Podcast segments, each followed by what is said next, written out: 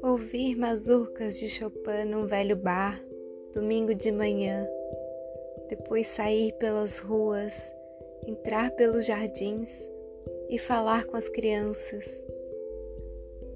Olhas as flores, ver os bondes passarem cheios de gente, e encostado no rosto das casas, sorrir.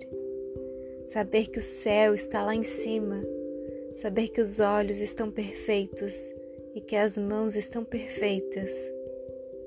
Saber que os ouvidos estão perfeitos, passar pela igreja, ver as pessoas rindo, ver os namorados cheios de ilusões, sair andando à toa entre as plantas e os animais, ver as árvores verdes dos jardins, lembrar das horas mais apagadas.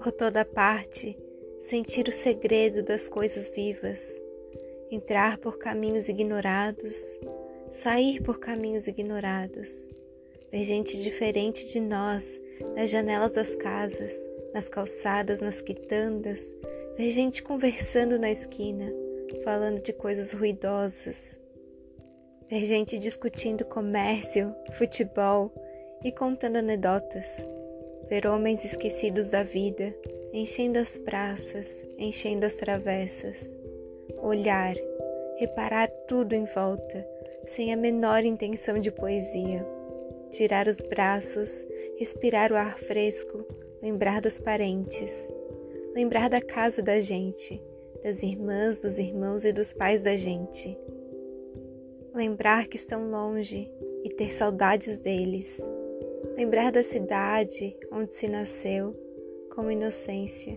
e rir sozinho, rir de coisas passadas, ter saudade da pureza, lembrar de músicas, de bailes, de namoradas que a gente já teve, lembrar de lugares que a gente já andou e de coisas que a gente já viu, lembrar de viagens que a gente já fez e de amigos que ficaram longe, lembrar dos amigos que estão próximos e das conversas com eles, saber que a gente tem amigos de fato, tirar uma folha de árvore, ir mastigando, sentir os ventos pelo rosto, sentir o sol, gostar de ver as coisas todas, gostar de estar ali, caminhando, gostar de estar assim, esquecido, gostar desse momento, gostar dessa emoção tão cheia de riqueza íntimas, pensar nos livros que a gente já leu,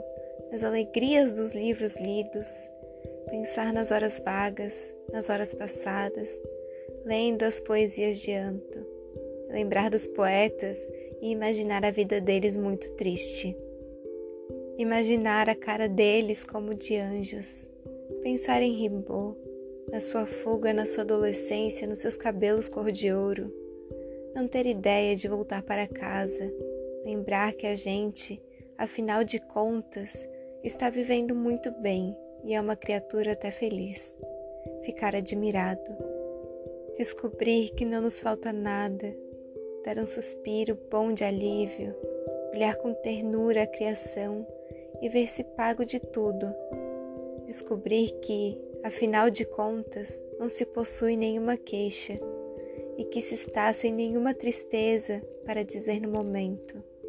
Lembrar que não sente fome e que os olhos estão perfeitos. Para falar a verdade, sentir-se quite com a vida. Lembrar dos amigos, recordar um por um, acompanhá-los na vida. Como estão longe, meu Deus, um aqui e outro lá, tão distantes, que fez deste o destino e daqueles.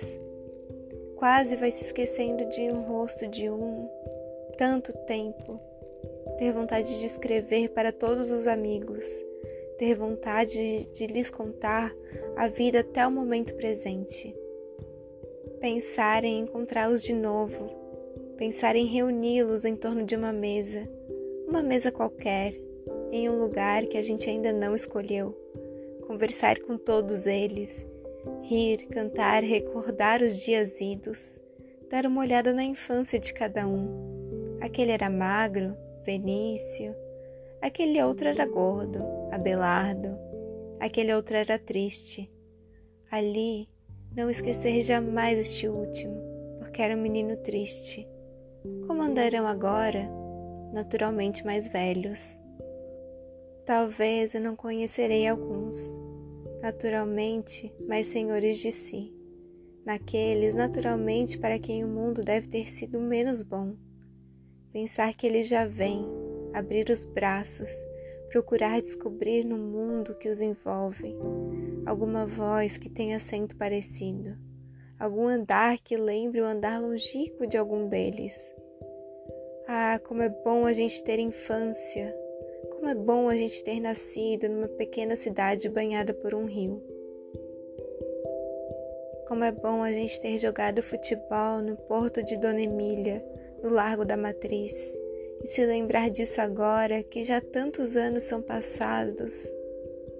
Como é bom a gente lembrar de tudo isso, lembrar dos jogos à beira do rio, das lavadeiras, dos pescadores e dos meninos do porto.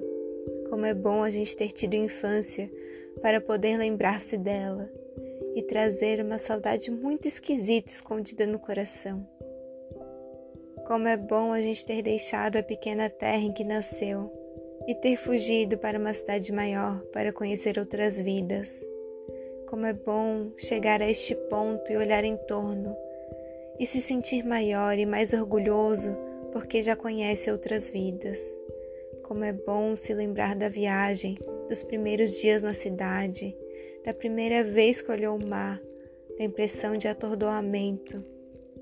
Como é bom olhar para aquelas bandas e depois comparar, ver que está tão diferente e que já sabe tantas novidades.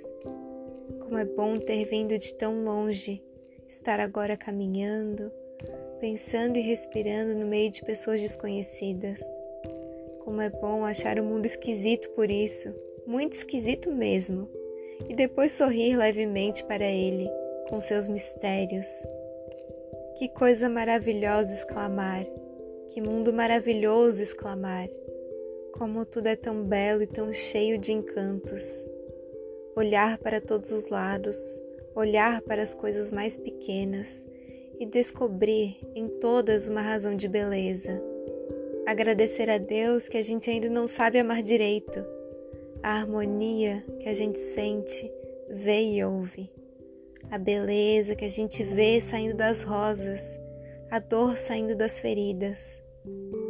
Agradecer tanta coisa que a gente não pode acreditar que esteja acontecendo. Lembrar de certas passagens. Fechar os olhos para ver no tempo. Sentir a claridade do sol. Espalmar os dedos, confiar os bigodes. Lembrar que tinha saído de casa sem destino, que passaram num bar, que ouviram uma mazurca.